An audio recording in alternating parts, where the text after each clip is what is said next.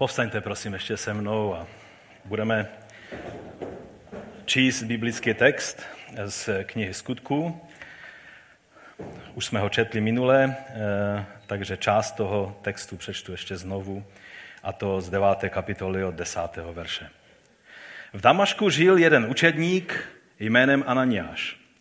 Pan ho ve vidění oslovil. Ananiáši, odpověděl, zde jsem, pane. Pán mu řekl, vstaň a jdi do ulice zvané Příma. V Jurově domě najdeš Saula Starzu, hle právě se modlí. A ve vidění spatřil muže jménem Ananiáš, jak jde k němu a vkládá na něj ruku, aby prohlédl. Ananiáš namítl, pane, slyšel jsem od mnoha lidí, kolik zlá ten muž napáchal tvým svatým v Jeruzalémě. A teď mají zde od, vrch, od vrchních kněží pověření, aby spoutal všechny, kdo vzývají tvé jméno. Pan mu však řekl, jdi, nebo je to má vyvolená nádoba. Bude přinášet mé jméno národům, králům i synům Izraele a já mu ukážu, kolik musí vytrpět pro mé jméno. Ananiáš tedy šel do určeného domu. Vešel dovnitř, vložil na něj ruce a řekl, bratře Saule, pán Ježíš, který se ti ukázal na cestě, po níž si šel, mě poslal, abys prohlédl a byl naplněn duchem svatým. Saul náhle prohlédl, jako by mu z očí spadly šupiny. A potom vstal a dal se pokštít. Přijal pokrm a posilnil se. Saul pak strávil několik dní s damašskými učedníky a hned začal v synagogách kázat, že Ježíš je boží syn. Všichni, kdo ho slyšeli, žasli a říkali, že to je ten, který v Jeruzalémě hubil vyznavače toho jména. Co pak jsem nepřišel, aby je v poutech odvedl k vrchním kněžím? Saul ale kázal stále mocněji a svými důkazy, že Ježíš je Mesiáš, popouzel damašské židy. Otče nebesky, tak stojíme před tebou jako tvá církev, jako zhromáždění tvých dětí. Pane, my jsme tebe vyznali a tebe přijali jako svého pána, mesiáše a spasitele. Děkujeme ti za každou zkušenost, o kterých jsme mohli slyšet v těch Eh, svědectvích o tom, jak eh, ty jsi kštil svým svatým duchem, jak si nás naplňoval. Ale prosím tě za každého, kdo cítí dnes potřebu být naplněn nebo možná opětovně naplněn, pane, kež tento den je tvůj den, kdy se s námi domluvíš. O to tě prosím, Otče, ve jménu Ježíše Krista. Amen. Amen. Můžete se posadit?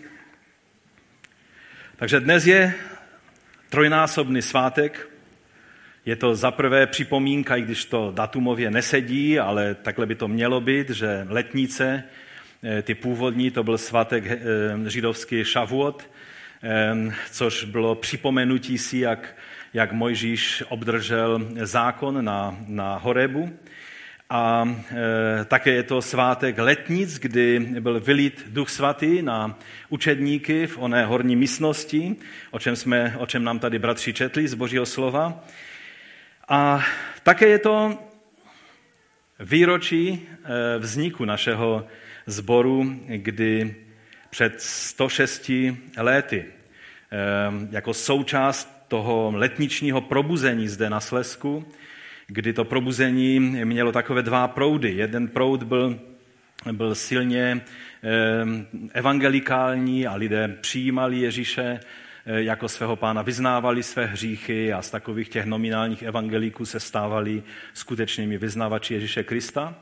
Ale najednou někteří mladí lidé začali prožívat něco víc, co, co nedokázali nějak ještě teologicky vysvětlit, ale bylo to Totež tak, jak to prožívali učedníci na začátku, že byli naplňováni duchem svatým, prorokovali, měli vidění, modlili se jinými jazyky, měli k tomu výklady a tak dále. A tehdy to vytvořilo takové nějaké napětí, protože to byl rok 1904 eh, a tak různě. Bylo to ještě velice krátko na, eh, na to, co vlastně po, na několika místech ve světě eh, podobné věci Bůh činil. Víme, že v Topeka ve státě Kansas na přelomu 19. a 20. století tak studenti na jedné biblické škole, kde ředitelem byl Charles Perem, tak začali přicházet s tím, že vidí v knize skutku, že, že ti první učedníci prožívali něco, co dnes nějak křesťané neprožívají. A on dal za úkol vlastně těm studentům zjistit, jaký byl ten, ten průvodní znak toho, když eh, lidé byli eh, pokštěni v duchu svatém, tak jak to, jak to eh, prorokoval o tom Jan Křtitel a jak to vlastně i Lukáš na počátku knihy skutku ukazuje. No a ti studenti přišli za ním a zhodli se, že ve většině případů to bylo, že ti lidé začali mluvit jinými jazyky, někde ještě k tomu prorokovali, někde se stalo něco významného, ale nevíme co, takže to mohly taky být ty jazyky a tak dále. No a potom, co přišli s těmito výsledky za ním, tak se rozhodli, že se budou za to modlit. A, a první, eh, první studentka, která byla ochotná eh, se stát takovým trošku, eh, nechci říct pokusným králíkem, ale takovým tím člověkem, který který se odváží první eh, požádat o tuto modlitbu, tak vystoupila, jmenovala se Agnes Osman a, a když Charles Perem na ní položil ruce, tak ona začala mluvit. Někteří dokonce říkají, že začala modlit česky. A od té chvíle začalo obrovské probuzení, ale od začátku bylo taková, taková nejistota v tom, eh, že jestli, jestli mluvení jazyky je tím, tím jediným znamením, které, eh, které eh, vlastně ukazuje na to, že, že ten člověk byl pokštěn v duchu svatém, byl naplněn moci z hůry k tomu, aby se stal svědkem Ježíše Krista, Protože už eh, třeba eh, ten pastor černožský, ehm, který, který vlastně přijal od, eh, od Charlesa Perema toto, toto svědectví, pastor Seymour, tak ehm, na Azusa Street, tam, kde vzniklo to obrovské, obrovské probuzení, a, a které se pak rozšířilo na mnoha místa světa, tak on sám říkal, že jsou různé způsoby, jak se to může projevit. Jeden ze způsobů takových nej, nejběžnějších je promluvení v jazycích, ale někteří prorokují. To, co říkala sestra Milátka, tak se stává velice často. Že najednou víte, že mluvíte, ale že nemluvíte ze sebe. A, a mluvíte slova, která jsou vlastně e, slovem poznání, nebo slovem moudrosti, nebo prorockým slovem. A to je vlastně, apoštol Pavel říká, chci, aby se všichni modlili v jazycích, ale ještě víc chci, aby prorokovali. Ale, ale určitě eh, Duch Svatý není takový, že dokážeme eh, se otevřít na dar proroctví, ale nedokážeme se otevřít na jazyky. Každý křesťan, který byl naplněn Duchem Svatým, tak má možnost se modlit v jazycích. Pouze, tak jak to říkal, myslím, bratr Zdenek ve svém svědectví, eh, ta slova je třeba pustit dál, ne, nenechat je zastavit na jazyku. Ale, ale víte, nejmenší problém s těmi věcmi mají většinou lidé, kteří, kteří nebyli součástí žádného směru, který na to téma vyučuje a nebyli nějakým způsobem eh, vychovaní, že, že je to eh, u křtu anebo při znovu zrození eh, automaticky, ať něco cítíš nebo ne, tak ti lidé k tomu přistupují tak jednoduše a většinou to velice jednoduše prožívají.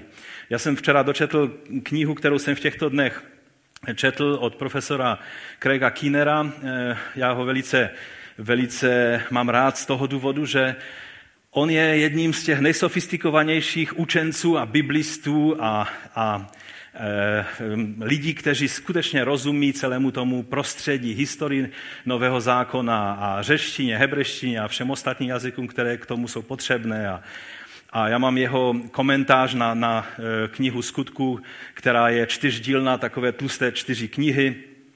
A když se začtete do toho komentáře, tak se vám zatočí hlava z těch všech věcí a informací. A tak většinou čekáme, že takový profesor to je takový suchar, který jenom sedí někde v nějaké pracovně, nevyleze, nevyleze z té pracovny, ne, nedokáže mluvit o běžných věcech života a tak dále. Já vám musím říct, že profesor Kinner je přesným opakem tohodle. A když eh, jsem slyšel jeho svědectví, jak se obrátil, tak zaprvé, že on vyrůstal v naprosto ateistickém prostředí. On ve svých devíti letech se rozhodl, že bude ateistou, protože Bůh není. No a takhle vyrůstal ve svém domě a a potom jeden student, baptista, na škole mu nedal pokoj a furt mu mluvil o tom, že Ježíš je a že ho musí přijmout a že bez toho půjde do pekla a tak dále. A jednoho dne už skutečně tak se na toho studenta otevřel a, a říká, z jedné strany jsem intelektuálně viděl, jak ty jeho argumenty jsou chabé, jo? jak ten kluk prostě to neuměl nějak vysvětlit, ale z druhé strany jsem cítil, že něco, a nemohu to vysvětlit jinak, než, než působení Ducha Svatého mě nutilo k tomu, abych mu dal za pravdu a toho Ježíše skutečně vyznal jako svého pána. A tak když už potom se od toho studenta nějak oprostil a dostal se domů, tak se zavřel do pokoje a, a kleknul a řekl, pane, jestli skutečně existuješ, dej se mi nějak poznat. Já musím mít nějaký prostě důkaz toho, že jsi, teď přece nemůžu jen tak vzít, uvěřit nějakému klukovi a, a najednou prošel prošlo něco skrze jeho tělo, co on říká, že nedokáže nějak popsat. Ale něco e, prostoupilo celé jeho tělo, on vyskočil na rovné nohy a, a, a začal vyznávat své hříchy a, a vydal, vyznal Ježíše jako pána, protože si uvědomil, že přítomnost Boží je na tom místě. V neděli potom šel do zboru, eh, do toho baptistického sboru a pastor se dozvěděl, že on eh, chtěl přijmout Ježíše a u baptistů se to musí stát vždycky oficiálně, že ten člověk jde dopředu a teď se s ním modlí, modlitbu říšníka, spasení a tak dále. Takže on přišel dopředu a tak se s ním oficiálně tuhle modlitbu modlili a on říká, a tam znova prožil stejné proniknutí touto, touto moci, eh, přítomnosti Boží. A začal chválit Pána a chválil Boha a říká, že mu jazyk angličtina připadala hodně neadekvatní, eh, aby vyjádřil to, co cítí a tak prostě jednoduše se utrhnul ze řetazu a začal chválit Boha tak, jak to vnímal a asi hodinu tam chválil pána a později zjistil, že, že ho chválí v jiných jazycích. Takže ten eh, člověk, který se posléze, on, on ještě neznal takové ty křesťanské zvyky, že si má přečíst jenom jednu kapitolu Bible denně, nebo někteří uznávají jenom tři verše třeba, že jeden z přísloví, jeden z žalmu, jeden z nového zákona a, a mají to vyřízeno tak on prostě začal číst od rána do večera a přečetl Biblii, než se zastavil asi 40krát. A, a potom, abych to zkrátil, tak prošel svým životem mnoha situacemi, včetně toho, že byl misionářem v Africe, jeho manželka je Afričanka, viděl mnohé jednání Boží.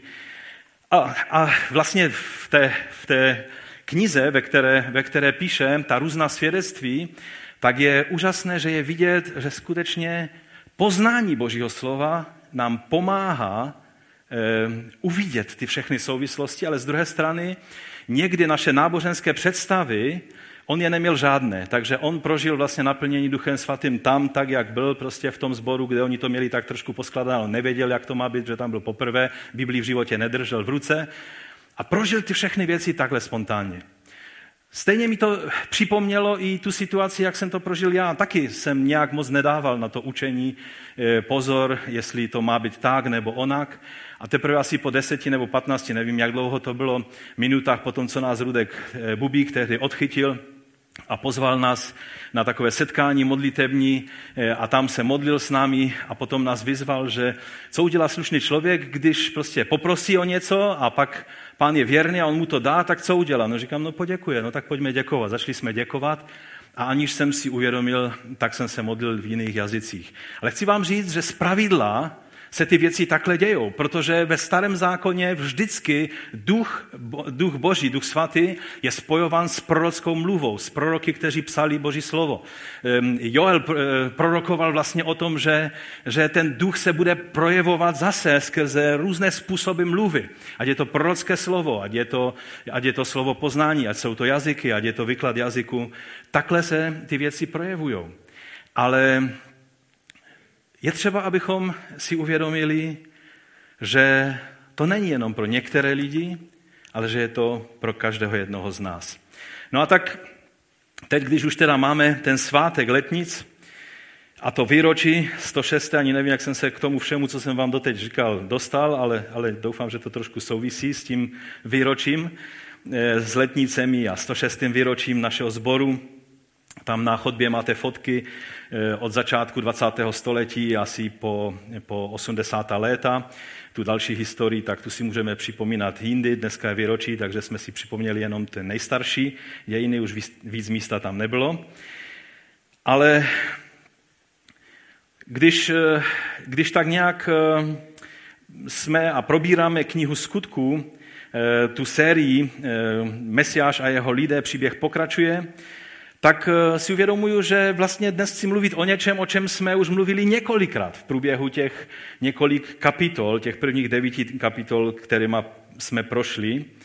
A, a dnes zase mluvíme o naplnění Duchem Svatým, a to nejenom kvůli tomu, že jsou letnice, ale já jsem ani nemusel měnit téma, protože mě ty skutky, ta série mě přivedla k tomu tématu, protože to téma je tam stále znovu a znovu opakováno. A tak pro dnešek jsem nevybíral nic zvláštního, jenom chci pokračovat v tom, eh, o čem jsme mluvili před časem a co silně souvisí s tou zkušeností letnic, o které jsme četli, a také s tím, co prožívali naši pradědové eh, před 106 lety. Minule jsem mluvil o jedné z nejzásadnějších událostí, která se stala v dějinách lidstva. Odborníci říkají, že to je jeden z těch bodů, ve kterém se dějiny pohnuly určitým směrem a už svět od té doby není stejný, jak byl předtím. A to je eh, damašská zkušenost jednoho mladého, horlivého člověka, Šaula Starzu, pozdějšího apoštola Pavla, který eh, později napsal eh, polovinu Nového zákona, byl člověkem, který svým svědectvím o Ježíši jako pánu a mesiáši prošel velkou část římské říše a došel až do samotného centra říše, do Říma, kde vydal svědectví i před císařem a v císařském, eh, před císařským dvorem. Tam potom v Římě v 64. roce i zaplatil za možnost nést evangelium cenu nejvyšší. Byl sťat, eh, jak se slušelo na římského občana, jinak by byl ukřižován, jako byli mnozí další apoštolové a také pán Ježíš. Eh, o tom jsme mluvili, o Saulovi, který, který prostě převrátil svět na ruby a začalo to právě tím okamžikem, když se setkal se svým pánem, a to je můj první bod, že Saul prožil velmi mocné a nadpřirozené setkání s pánem Ježíšem na cestě do Damašku. A o tom jsme mluvili minule. A už jsme si řekli, že to nebyla e, nějaká konverze od judaismu e, k jinému náboženství, ke křesťanství, tak jak to populární e, pojetí je, i když ono nedává moc smyslu, protože mesianští lidé tehdy, kteří věřili v Mesiáše, všichni byli židé v této, v této době. Postupně začali se obrácet i jiní lidé a pak budeme mluvit o tom, jak to všechno, eh, jaký dopad to mělo na církev a co všechno se v souvislosti s tím dělo. Ehm, chci dnes říct, že ten moment eh, toho damašského setkání se s pánem, tak to bylo Saulovo znovu zrození tam na cestě do Damašku, ne jak mnozí učí a i některé komentáře píšou, že to se stalo až při kštu, kdy Ananiáš přišel a teprve až mu Ananiáš sloužil eh, k pokání, tam není ani slovo o tom, že mu sloužil k pokání, tak teprve potom on vyznal Ježíše a on ho pokštil a u toho, že byl naplněn Duchem Svatým. To jsou konstrukce, které z toho někteří čtou, protože to takhle chtějí číst a musí číst kvůli své teologii a ne kvůli tomu, jak ten příběh skutečně stojí a běží. Saul eh, vyznal Ježíše Krista, poddal se eh, Ježíši Kristu tehdy tam v tom okamžiku, kdy mu pán tak razantně vstoupil do cesty. Samozřejmě bychom o tom mohli uvažovat, a minule jsme trošku o tom mluvili, že, že Saul na tom neměl žádný podíl. Kdykoliv by se Bůh rozhodl tento zákrok udělat, a myslím si, že eh, mnozí z nás, kdybychom se dostali do podobné situace, asi bychom zareagovali úplně stejně. Protože tak razantně a fyzicky a přímo v celé slávě před něj předstoupil pán a eh, Saulovi zbylo jenom na to, síla, aby se zeptal, kdo jsi, pane? To je pátý verš. Kdo jsi, pane? A on mu odpověděl, pán mu odpověděl, já jsem Ježíš, kterého ty pronásleduješ. A potom eh, tam dále čteme, v, i když je to podle západního textu, v tom, v tom původní Lukášově textu to není, ale, ale eh, mohli bychom to číst podle 22. kapitoly, kdy Pavel sám před davem v Jeruzalémě líčí tuto, tuto situaci, tak on říká, řekl jsem, co mám činit, pane? A pán mi řekl, vstaň a jdi do Damašku a tam ti bude řečeno všechno, co ti je nařízeno učinit. Pavel sám eh, o této věci, o této zkušenosti píše, o svém eh, novém narození, tak píše v prvním listu korinským v 15. kapitole, kdy píše od 8. verše, že naposledy ze všech, on tam mluví, jak se zjevoval Ježíš po svém vzkříšení mnoha, mnoha lidem, hlavně apoštolům, a pak říká, a naposledy ze všech, jako nedochůdčetí, zjevil se také mně. Nebo já jsem nejmenší z apoštolů, nejsem hoden nazývat se apoštolem, protože jsem pronásledoval Boží církev. On váha, jestli vůbec se může postavit do řady s těmi ostatními apoštoly. Za prvé, že jemu se zjevil naposledy Ježíš a takovým tím zvláštním způsobem. Eh, a za další, že on byl ten, který byl eh, velice aktivní v pronásledování církve. On proto, tamto to řecké slovo znamená, že, že se narodil jako, jako nečekané předčasné narození.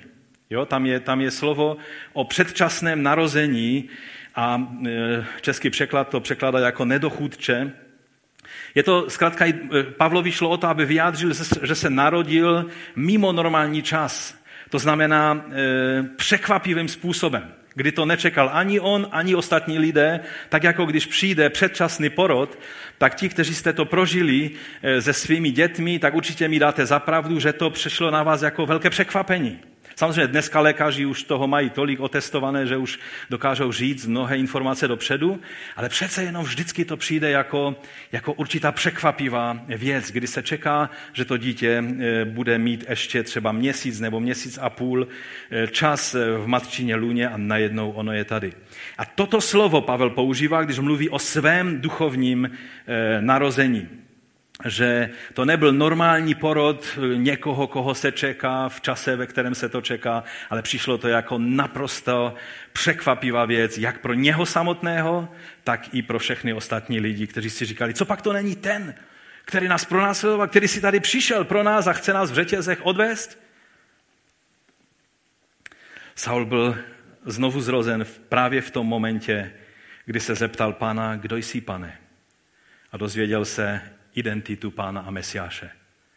To jediné, co potřebujeme si uvědomit, je, že vyznáme Ježíše jako Pána a že si uvědomíme, kým On je. A že se mu poddáme, že mu vydáme svůj život a že dovolíme, aby On sám svou milostí smil naše hříchy. A v té chvíli Pavel se zeptal tu správnou otázku. Co mám učinit, pane? V té chvíli poznal, přijal Ježíše jako pána a uposlechl ho. A jak jsem mu říkal, prošťourali, kteří říkají, já tam v tom původním textu to není, ano, není to v tom původním textu v té deváté kapitole, ale je to v 22. kapitole, 26. kapitole skutku, kde Pavel vlastně eh, mluví sám svědectví o tom, jak to prožil tady na té damašské cestě. No a teď, teď je otázka. A to je to hlavní, co vám před vás dneska chci položit. A to cítím velice silně a věřím, že, že Bůh nám to dá nějakým způsobem prožít a že když se možná potom po té dobré, dobrém občerstvení, které budeme mít, po tomto zhromáždění rozejdeme do svých domovů, takže to zhromáždění bude pokračovat v našich komůrkách. Byl jsem velice povzbuzen tím, těmi svědectvími, kdy v mnoha těch svědectvích zaznělo a pak, když jsem byl sám doma, anebo v noci, anebo na různých e, zvláštních místech. Si vzpomínám, jak kluci přijeli tehdy, e, tehdy z e, té misijní cesty, Michal říkal to svědectví, jak tam tehdy, já nevím, Beno a Vašek a někdo tam ještě, ještě všecko byl v tom autě a oni někde tam mluvili v autě o těch věcech a pak najednou na benzíce to prostě přišlo a to byl ten správný čas a správná zkušenost a od té doby Michal už není stejný člověk. Protože to jsou věci, které, které můžeme prožít tehdy, kdy jednoduše Bůh se rozhodne a my jsme na to otevření. A tak věřím, že, že nám to pomůže a ta, ta, ta důležitá eh, věc, Eh, kterou vám chci říct, je, že po takto silné zkušenosti obrácení, kdy se to dává za klasický, absolutní, vrcholný příklad toho, když člověka jdoucího proti Bohu plnou párou a sílou a energií a hodlivostí, najednou se stane učedník Ježíše Krista, vyznávajícího jako svého pána a mesiáše, a on sám tady říká, že ho vyznával jako syna božího, a, a to se stane v okamžiku, že začne jít tím opačným směrem. A než to ještě vůbec lidi dokážou pochopit, potom, když bychom dál četli, tak on přišel do Jeruzalému a, a chtěl se přihlásit k bratřím, tak tady jsem, váš bratr Saul. A, a oni, tam je napsáno, že, že nevěřili, že, že on fakt je Eh, jejich bratr a tak měli dost problém a naštěstí tam byl Barnabáš, který se ho ujal, protože on měl větší odvahu než ostatní apoštole. Ale jejich šoku se nejde divit. Tak, tak zásadní byla ta změna. Po té zkušenosti, kterou Saul prožil na té damašské cestě, kdy prožil prostě absolutně suverénní, nadpřirozený boží zásah do svého života, zjevení Pána Ježíše, už víc nadpřirozené to nemohlo být. A, a po této zkušenosti obrácení Ananiáš přichází k němu a říká, přišel jsem, abych, abych eh, vložil na tebe ruce a, abys, a, a říká, Bůh mě poslal, nebo Pán Ježíš mě poslal, který se ti ukázal na cestě, abys opět viděl a byl naplněn Duchem Svatým. To je to hlavní, co vám chci ukázat. Po takové silné zkušenosti obrácení Šaul potřeboval být naplněn Duchem Svatým. Co pak to nebylo to, co se mělo stát v jeho životě, aby, aby se stal učedníkem Ježíše Krista? Co pak to nebyla dostačující silná a mocná zkušenost, kterou prožil na té damašské cestě? Co pak potřeboval nějaké naplnění ještě další? To je častý argument, který mnozí lidé vytýkají letničním. Vy mluvíte o nějaké následné zkušenosti, ale co pak zkušenost vydání života Ježíši Kristu není postačující? Chci vám říct, že to má velkou logiku, tahle, tenhle argument, protože apoštol Pavel nám ukazuje velice jasně spojení mezi, mezi tím, jak Duch Svatý začne působit v našem životě a naším věčným životem, naším novým narozením, naším chozením v duchu a ne v těle a tak dále. Ale jednoznačně nejde překročit Nejde zavřít oči, nejde pominout fakt, že Lukáš mluví znovu a znovu a znovu, a to mluvil i ve svém evangeliu, kdy mluví, že když ho prosíme o ducha, tak eh, eh, to je stejné, jako když otce prosíte o chleb, tak vám nedá kámen.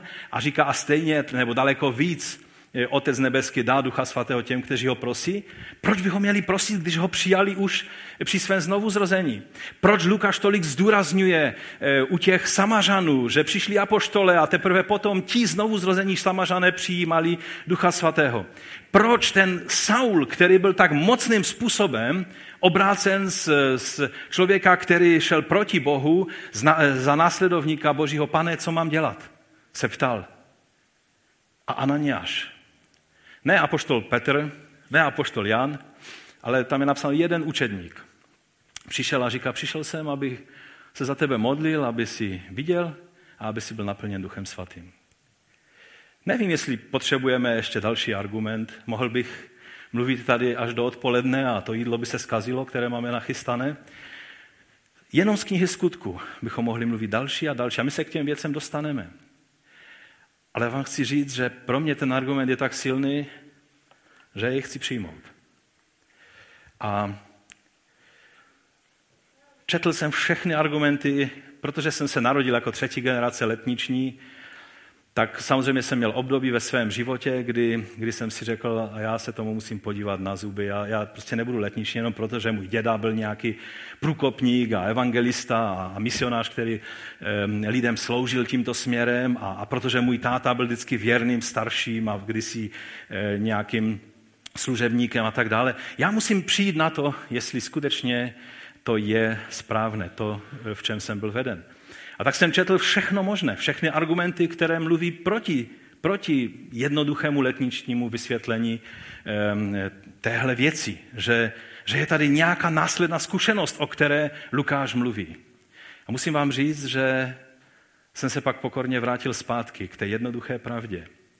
Že i když se zdá, jako by Lukáš mluvil o určitém jiném aspektu a Pavel mluví o určité jiném aspektu té stejné věci, které oba říkají křest v duchu svatém, tak přesto nejde pominout silné svědectví jediné knihy, která nám popisuje o tom, jak to skutečně v té rané církvi chodilo. Víte, listy, když chceme brát listy jako popis toho, jak ty sbory žily, tak to je jako byste četli e, e, zápisy z nějakých zasedání různých rád, kde se řeší problémy. Protože epištoly jsou řešením různých problémů, které, které vyvstávaly v těch zborech a, a apoštole prostě psali ty listy, kterými to řešili. Jediný souvislý popis toho, jak to v první církvi vypadalo, je kniha skutku. A tam nejde pomínout ten fakt, že byla zkušenost e, přijetí Ducha Svatého, o které se mluvilo jako ně, něčem velice konkrétním, co lze poznat a na co se lze zeptat. Byl jsi naplněn Duchem Svatým nebo nebyl? Že tuto zkušenost Lukáš popisuje znovu a znovu a znovu a na nás je, abychom jednoduše to takhle přijali. A e, pokud se snažíme Lukáše usměrnit Pavlovou teologii, tak vám chci říct, že Lukáš nebyl jenom, tak jak jsem už to jednou v jednom kázání řekl, nosičem kufru pro Pavla, když cestoval Pavel, a lékařem, který mu řešil nějaké zdravotní problémy, když měl na cestě, ale Lukáš je velice pečlivým historikem, velice pečlivým teologem a také určitě byl úspěšným lékařem. Lukáš je člověk, který ví, o čem píše. Zabývám se knihou skutku velice zevrubně a také, také mám možnost se studenty diskutovat na biblické škole, kde tento předmět vyučují. A, a vím, že, že kolem toho existuje spousta různých zmatků. Ale chci vám říct, Lukáš věděl, o čem psal, když mluvil, že toto je to, co bylo prorokováno prorokem eh, Janem Kštitelem, že on vás bude, já vás kštím vodou a on vás bude kštít duchem a ohněm. Lidé samozřejmě dělají zmatek z toho ohně a říkají si, no už jsme byli pokštěni duchem, teď ještě nám schází ten oheň. Chci, vás, chci vám říct, že ohněm, tak jak to myslel Jan Kštítel, tak to nebylo moc pozitivní, protože tím ohněm bude pokštěný a v jeho očích to mělo přijít ve stejnou dobu. Duchem měl kštít Ježíš své lidi a ohněm měl kštít celý zbytek, který měl zahynout v ohni pekelném. Čili křest ohněm znamená, znamená oheň soudu, znamená oheň, který přijde jednoho dne, tak jak jste si možná všimli, jak tady bratři četli, eh, Ivo, jak četl ten žálm, tak tam bylo nádherné vyznání lásky a, a, a vděčnosti vůči Bohu a najednou tam bylo, ať zhynou všichni hříšníci. Dokonce v tom čtení, eh, v tom lekcionáři, ze kterého jsem to vybral, tak tam ten verš je přeskočen a měl si číst jenom, jenom řádek B toho 35. verše a ty jsi to přečetl správně, protože jsi to přečetl celé. Že to patří k tomu. A, a Lukáš jasně ukazuje, že jsou to věci, které jsou naplněním Joelova proroctví, té jedné části Joelova proroctví, protože tak, jak Jan Štítel, tak ani apoštole v těch prvních chvílích si neuvědomovali a proto se ptali, teď je ten čas, kdy obnovíš království pro Izrael? Protože oni pro ně eh, příchod eh, a naplnění vlastně Duchem Svatým mělo být součástí toho posledního naplnění všech věcí. A A tak eh, Saul vlastně ještě dřív, než, než eh, byl naplněn duchem svatým, tak si všimněte, kolik nadpřirozených věcí už prožil, jenom za ten krátký čas od svého obrácení. Že někdy je takový argument, no ale ti lidé prožívají eh, boží doteky, oni někde měli nějaké sny od Boha a, a viděli Ježíše a já nevím co všechno, třeba u muslimů je to velice častá věc. Proč, by ještě, proč bychom se měli za ně modlit o přijetí naplnění duchem svatým? Tak si eh, všimněte, že eh, vlastně Ananiáš přišel až po třech dnech za Saulem a v ten první den hned ehm, Saul a také i v ty nasledující dny prožil mnohé nadpřirozené věci.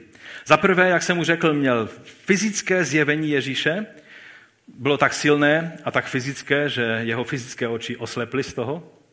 Čili to nebylo jen takové, no měl jsem určité vidění, ale byl to skutečně eh, střetnutí s Ježíšem, vzkříšeným a oslaveným, že jeho fyzické oči to nezvládly a oslepl. Pak měl slovo poznání, kdy mu bylo pánem řečeno, že má jít do města a tam se dozví, co má dělat.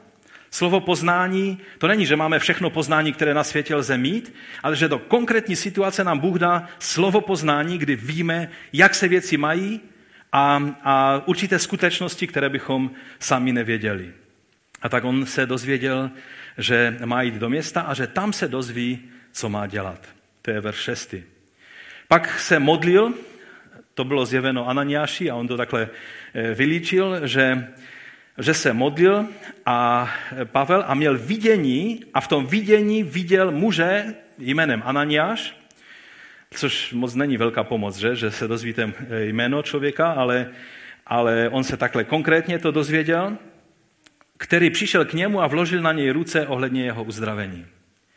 Čili tyhle věci Saul prožil ještě dřív, než byl naplněn Duchem Svatým, eh, tím způsobem, o kterém Lukáš píše, že eh, měl prožít, kvůli čemu přišel Ananiáš. On to eh, v jedenáctém verši takto, takto Lukáš popisuje to, co vlastně prožil Ananiáš. Pán mu řekl, vstání, jdi do ulice, která se nazývá Příma a v Judově domě vyhledej Saula jménem Tarského. Hle, právě se modlí a uviděl ve vidění muže jménem Ananiáš, který vešel a vložil na něho ruce, aby opět viděl. To všechno viděl Saul ještě dřív, než byl naplněn Duchem Svatým. A to je dobré vzít v úvahu abychom některé nadpřirozené věci, které prožívají lidé, kteří vydají svůj život pánu, vyznají Ježíše jako svého pána, tak aby jenom tím, že prožili něco nadpřirozeného, aby, eh, aby už to nevzdali a, ne, eh, a přes, aby se nepřestali eh, modlit a očekávat na, na naplnění Duchem Svatým. Saul i přesto všechno nadpřirozené, přes to mocné setkání a ty věci, které prožil, tak potřeboval prožít naplnění Duchem Svatým. Když to potřeboval Saul, jak je možné, že tolik křesťanů říká, že to nepotřebuje? Že jim stačí být jen tak obyčejnými křesťany. Nemluvíme tady o tom, jestli se lze znovu zrodit bez působení Ducha Svatého. Jestli člověk znovu zrozený a který neprožil tuhle zmocňující zkušenost, jestli je spasen nebo ne. O těch věcech myslím, že, že je jasné, že nemluvíme kdo Pavel, ten Pavel, o kterém mluvíme, řekl jasně, že ten, kdo vyzná Ježíše jako pána a uvěří ve svém srdci, že ho Bůh z mrtvých, je spasen. Ten člověk je spasen. Ale to neznamená, že pro něho není připravená ona zmocňující zkušenost naplnění Duchem Svatým, která je připravena pro každého člověka, který vyzná Ježíše jako pána. Jako zkušenost která není intelektuálním nějakým uvědoměním si něčeho, nebo uvěřením něčemu, co sice necítím, ale vím, ale všude ve skutcích to vidíme jako zcela konkrétní zkušenost, kterou ten člověk prožije a ví, že ji prožil, protože je to něco velice konkrétního. Můj třetí bod je, že naplnění Duchem Svatým je nazváno tím Pavlem, který to prožil tehdy, eh, když se Ananiáš za něho modlil, závdavkem Božího království. To je hlavní, vlastně hlavní věc, která, eh, když Jan Křtítel mluvil o křtu v duchu svatém, tak myslel naplnění eh, všech očekávání příchodu Božího království. A také příchod a vylítí ducha svatého o letnicích a prožití u každého jednoho z nás individuálně, každý, kdo to prožil individuálně, tak je vrcholným potvrzením toho, že Ježíš je pán, že on je na nebesích, že sedí po pravici Otcově a že přijde jednoho dne, aby, eh, aby soudil živé i mrtvé. Profesor Kinner, kterého jsem už tady e, zmiňoval na začátku, tak on říká, že zatímco boží nespochybnitelná vláda nad tímto světem bude završena teprve v den Ježíšova návratu. Ježíšova současná vláda v jeho církvi skrze Ducha Svatého je dynamickou manifestací Božího království v tomto věku a toto je Bohem dané zmocnění pro misi. Boží království, jak jsem už mnohokrát říkal a znovu opakuju, je v současné době vyjádřeno skrze působení Ducha Svatého. A letnice toho jsou důkazem a individuální prožití tohoto naplnění u každého jednoho z nás je toho také důkazem. O letnicích se totiž stal, eh, nebo znamenali takový určitý transfer Ducha Svatého z Ježíše na jeho tělo, čili na učedníky. Tak jak to Petr vysvětluje ve svém letničním kázání ve 33. verši té druhé kapitoly. Když byl tedy vyvěšen pravicí eh, boží, a přijal od Otce zaslíbeného Ducha Svatého, vylil to, co vy nyní vidíte a slyšíte. Po křtu Ježíše, jestli si vzpomenete, Janem Kštitelem, Duch Svatý fyzicky se to projevilo jako holubice, sestoupil na Ježíše a pro Jana Kštitele to bylo prorocké znamení toho, že on je ten, který bude kštit Duchem Svatým a ohněm soudu celý svět. A e, on e, uslyšel taky ten hlas, který e, řekl, nebo byl vyštěn nad, nad Ježíšem e, z nebe e, od Otce, a od té chvíle, a Lukáš to staré znovu a znovu zdůrazňuje, Duch Svatý spočíval na Ježíši po celou dobu jeho pozemské služby. A pak potom, co odešel k otci, tak došlo k tomu e, úžasnému transferu. On, když přišel do otcovy slávy, tak e, seslal nebo vylil, záleží, jak to je pojmenováno, Ducha Svatého na učedníky, aby ve stejném pomazání pokračovali v tom, co dělal on s jednou zásadní výjimkou. On je Mesiáš. My nejsme malí mesiáši. Jsou lidé, kteří se tak nadchli touto myšlenkou, že ten tyž duch je na nás, který byl na Ježíši, že mají pocit, že jsou teď um, úplně stejně uh, stejnými um, lidmi um, božskými, jak, byl, jež, jak je Ježíš. Chci vám říct, že on jediný je mesiáš, on jediný je plnost božství přebývající tělesně, on je Bůh i člověk na pravici Otcově. My nejsme žádní malí mesiáši, ale jsme jeho svědkové, dosvědčující, že on je mesiáš. Že on je na pravici Otcově na nebesích a přijde znovu, aby soudil živé i mrtvé.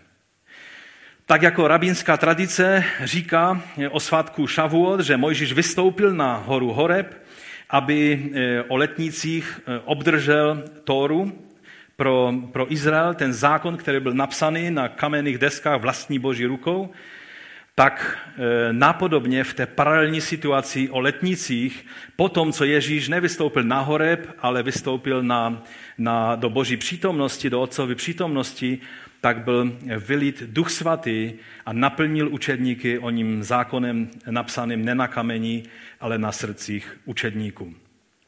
Oba ty příběhy mají jedno společné. V obou případech eh, tady je transfer pomazání eh, ducha z jednotlivce na skupinu. Jestli si vzpomínáte, tak tehdy v Mojžíšově situaci Bůh vzal z ducha svatého z Mojžíše eh, a rozdělil ho mezi starší Izraele, 70 starších Izraele. A, a tady ta paralela je v tom, že stejným způsobem, když odešel Ježíš na nebesa, tak eh, otec vzal z toho ducha, který byl na něm a rozdělil na všechny ty, kteří jsou jeho učedníky. Tehdy, jestli si vzpomínáte ve starém zákoně, tak Jozue byl velice pohoršen tím, že dva muži, Eldat a Medat, oni, oni začali prorokovat v táboře. Ani nebyli zhromážděni tam, kde předepsaně měli být. Nedělo se to podle toho správného mustru, jak se to mělo dít a najednou oni tam prorokovali, protože na ně se stoupil duch svatý. A co mu tehdy eh, Mojžíš eh, řekl? On mu, on mu prozradil velice niternou touhu svého srdce. V knize Numery v 11. kapitole je o tom napsáno. Mojžíš mu řekl, ty žárlíš kvůli mně? Kež by všechen hospodinův lid byli proroci, když by hospodin na ně dal svého ducha. Prorok Joel právě o tomto prorokoval, že přijde den, kdy toto Mojžíšovo niterné přání se naplní. A my jsme už o tom vlastně četli. A poštol Petr slavnostně oznámil, že to je přesně to, co se stalo o letnicích. A tak eh, to, když eh, podle Jana Kštítele na základě toho proroctví Joele Duch Svatý měl být signálem příchodu království Božího a, a proto eh, vylití Ducha Svatého je, je vlastně příslibem nebo závdavkem Božího království v současné době. A o tom mluví vlastně apoštol Pavel, že učedníkům se správně spojovalo vylití Ducha Svatého s nastolením království a obnovou všech věcí. Ovšem oni museli eh, si uvědomit, a i my si to potřebujeme uvědomit, že to, co prožíváme, a to, ty, ty, ty mohutné letnice, i to prožívání naplnění Duchem Svatým pro každého jednoho z nás, je závdavkem neboli zálohou, prvotinou toho, co přijde v den Ježíšova opětovného příchodu. V druhém listu korinským eh, Pavel píše v první kapitole, ten, kdo nás upevňuje spolu s vámi v Kristu a pomazal nás, je Bůh. On nás také zapečetil a do našich srdcí dal ducha jako závdavek. Také v listu Efeským píše, že eh, když jste uvěřili, v něm jste byli zapečetěni zaslíbeným, zaslíbeným duchem svatým, jenž je závdavkem našeho dědictví až do vykoupení získaného vlastnictví eh, k chvále jeho slávy. Víte, to slovo závdavek, to je v řečtině, to je slovo arabon a ono je vlastně převzato z hebrejštiny a ono znamená to, co moje mámka vždycky říkala, že taťka přinesl z práce foršus. To je prostě záloha. To je slib, že bude i celá výplata, ale zatím je to jenom určitá první, první platba, nějaká záloha, nějaký depozit, nějaká zástava. E, star, staročesky se tomu říká závdavek, nebo, nebo provize by se dalo nazvat. Je to částečná splátka, která činí tu smlouvu, ten kontrakt v tom právním jazyce platným. Že po ujištění, eh, po, po, po vlastně ujištění této zálohy nebo toho závdavku, tak celá smlouva eh, je aktivována a je platná. A zavazuje tu druhou stranu, která eh, ten závdavek dala k vyplacení celku. Je to nádherný obraz toho, že to všechno, co prožíváme v Duchu Svatém v současné době, je pouze závdavkem, je tím, tou, tou zálohou pro to bohatství našeho dědictví, které máme v Pánu. Je to zároveň také, tak to písatel listu k Židům nazývá ochutnavkou mocí onoho příštího věku. To je sice v kontextu velice negativním, říká se tady o lidech, kteří pohrdli boží cestou. V šesté kapitole tady je řečeno, neboť ty, kteří byli jednou osvíceni, okusili nebeského daru a stali se účastníky Ducha Svatého, a okusili dobrého božího slova i mocí budoucího věku a odpadli a tak dále. Tady se mluví o lidech, kteří ty věci prožili a jedna z těch věcí je okus, ochutnání moci budoucího věku.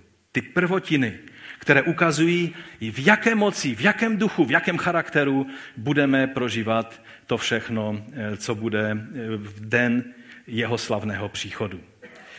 A s tím souvisí můj čtvrtý bod a to je, že naplnění Duchem Svatým je zkušenost ponožení se do hlubšího obecenství s Pánem, kterého jsme přijali a vyznali při svém obrácení.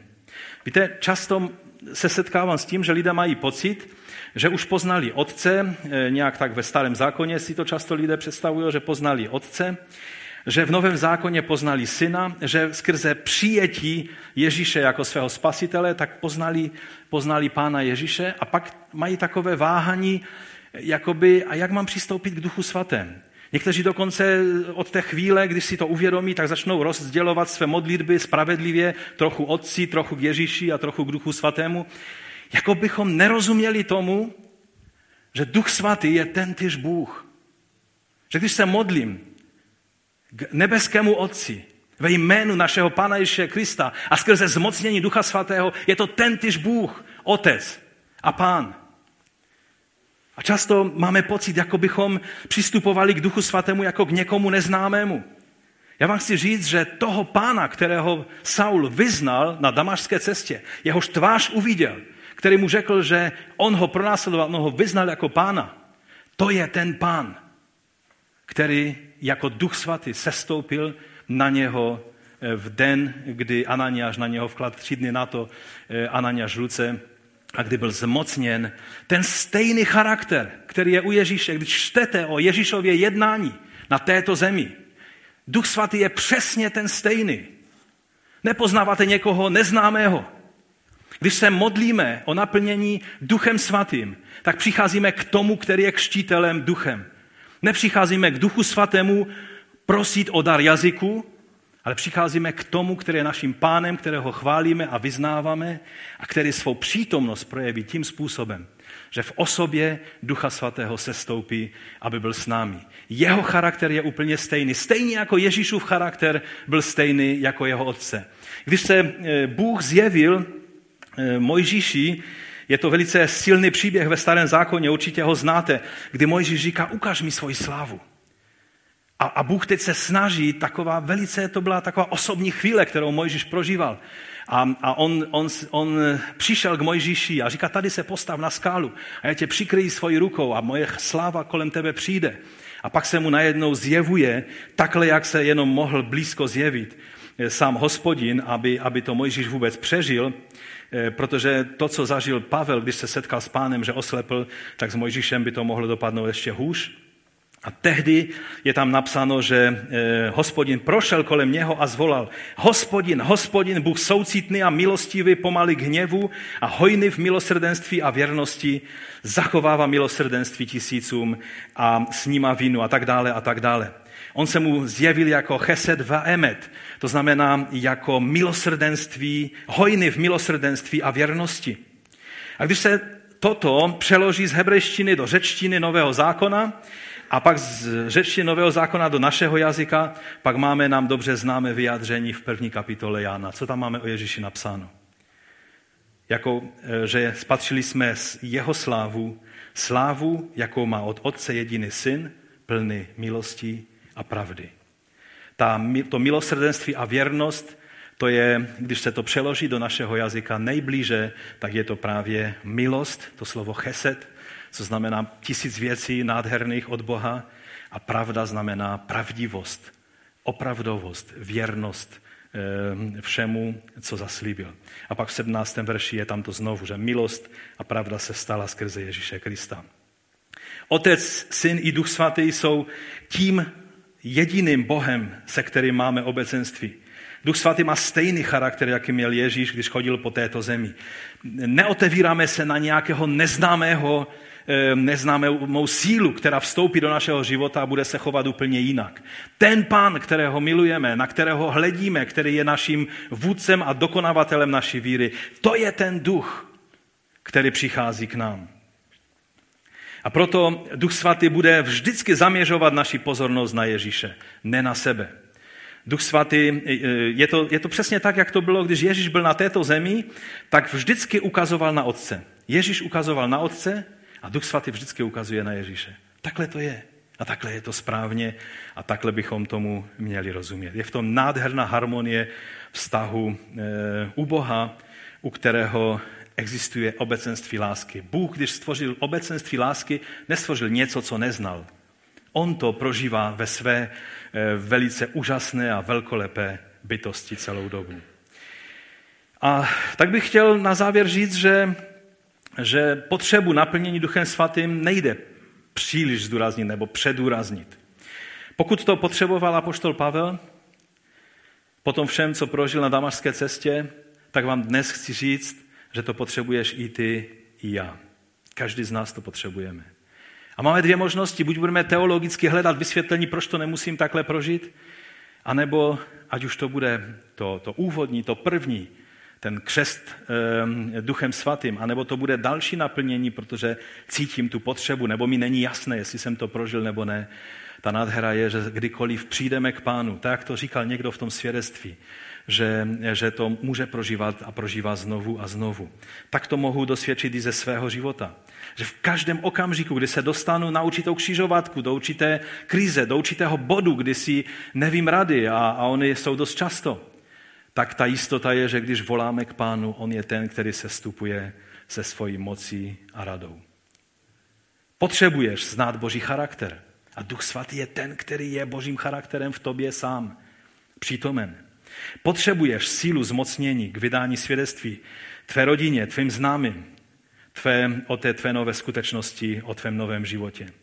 Potřebuješ vědět, co kdy říct, aby to bylo to, co buduje, co vysvětluje, co dává život a ne nějaké tvé hašteřivé myšlenky. Potřebuješ moudrost pro každé rozhodnutí na každé křižovatce života. Potřebuješ světlo Ducha Svatého pro porozumění Božímu slovu. On je jediný, který má moc uvést eh, tě do veškeré pravdy písma. Nejsi sice ani apoštolem z těch dvanácti, ani apoštolem Pavlem, nikdo z nás, Eh, oni byli jedineční, ale ten tyž duch, který byl na Ježíši, který byl na apoštolech i na Pavlovi, spočine i na tobě. Je to fascinující, že ten stejný duch, o kterém můžeme číst ve skutcích, je i nám k dispozici, který se dotýká našich životů a naplňuje nás. Když čelíš pokušení a, a zdá se, že tvé tělo si žádá pokračovat ve starých šlepějích hříchu, tehdy potřebujeme moc Ducha Svatého k novému životu. Je to ten týž duch, který je duchem svatosti, který ti dá sílu obstát v boží milosti a v pravdě. Takže věřím, že si uvědomujeme, že to naplnění duchem je pro každého jednoho z nás. Možná někdy příště si všimneme toho běžného učedníka, protože ta zvláštnost, která se stala tady je, že, že tady se nemodlil apoštol Petr ani Jan, ale tady je napsáno jeden učedník. A ten jeden učedník, u něho se projevilo tolik darů, že stojí za to se nad tím zastavit a, a podívat se na to. Tady byl Saul, který měl být jedním z hlavních nástrojů nesení evangelia a také i pro nás, pisatelem poloviny Nového zákona. A Bůh nejedná hierarchicky. Neřekl, tak takového člověka, za toho se musí modlit minimálně ne ani biskup, ale arcibiskup, nebo nechci pokračovat dál v takových těch hierarchických titulech. Ale zlíbilo se mu použít jednoho učedníka o kterém nic víc nevíme, jenom to, že se modlil za Pavla. Nic víc nevíme. A že byl z Damašku, tolik ještě víme. A to úžasné je, že ten Saul, pozdější Pavel, to prožil. Protože to není skrze vzkládání rukou té správné autority, toho správného biskupa nebo pastora, protože to není skrze usilovnou modlitbu 40 dnů pustu a tak dále, ale je to v té jednoduchosti jako dítě, když přijdeme k pánu a otevřeme se na jeho působení. A on je ten, který to učiní. Možná se teď budeš modlit. A v noci se zbudíš a zjistíš, že Duch Boží s tebou jedná. Že pán se rozhodnul tě navštívit. Tak se to stalo třeba Felici, mé manželce. Nebo různým, různým způsobem, které jsme slyšeli i v těch svědectvích.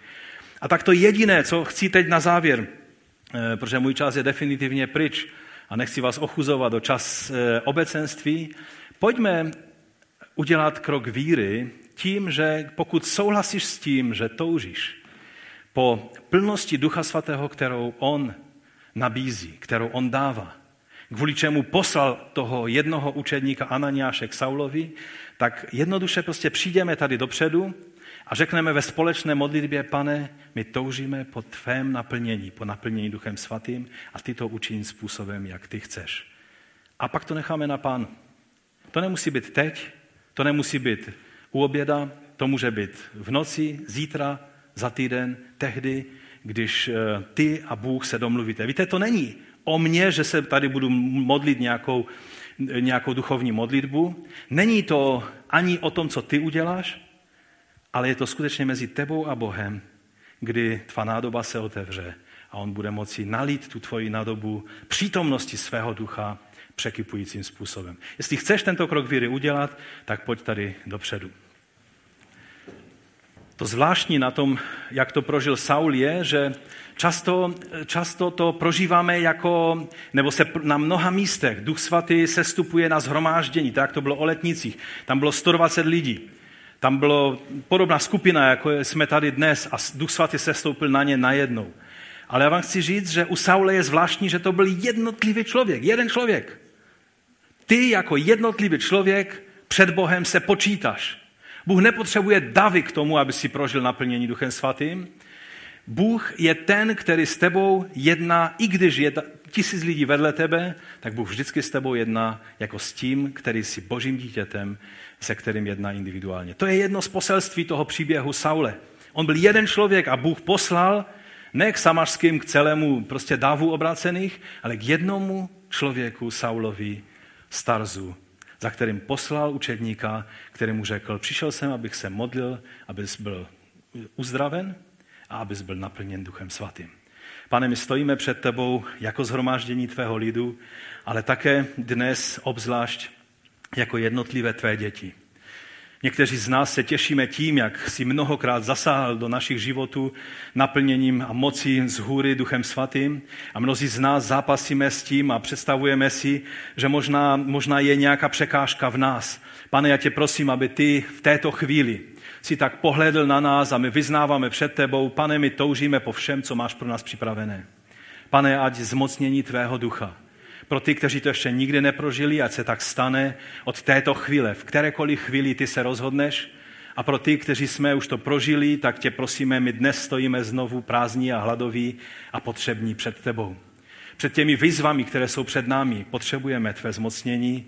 A pane, tak dnes, v tento den letnic tě prosíme, ty sám učiň to, co ty jedině můžeš. Ty jsi tím kštitelem. A tak se nyní vkládáme do tvých rukou. Tento krok víry a očekávání jsme učinili, že jsme přišli na toto místo, tady dopředu a vyznáváme, ty sám, pane, nás naplní svým duchem. My toužíme potom, abychom přijali to, co ty máš napl- eh, připraveno. A už ti teď předem za to děkujeme a chválíme tvé jméno a tak chceme s očekáváním se rozejít do našich domovů, že ty budeš jednat. Já ti za to děkuji a chválím tě. Amen.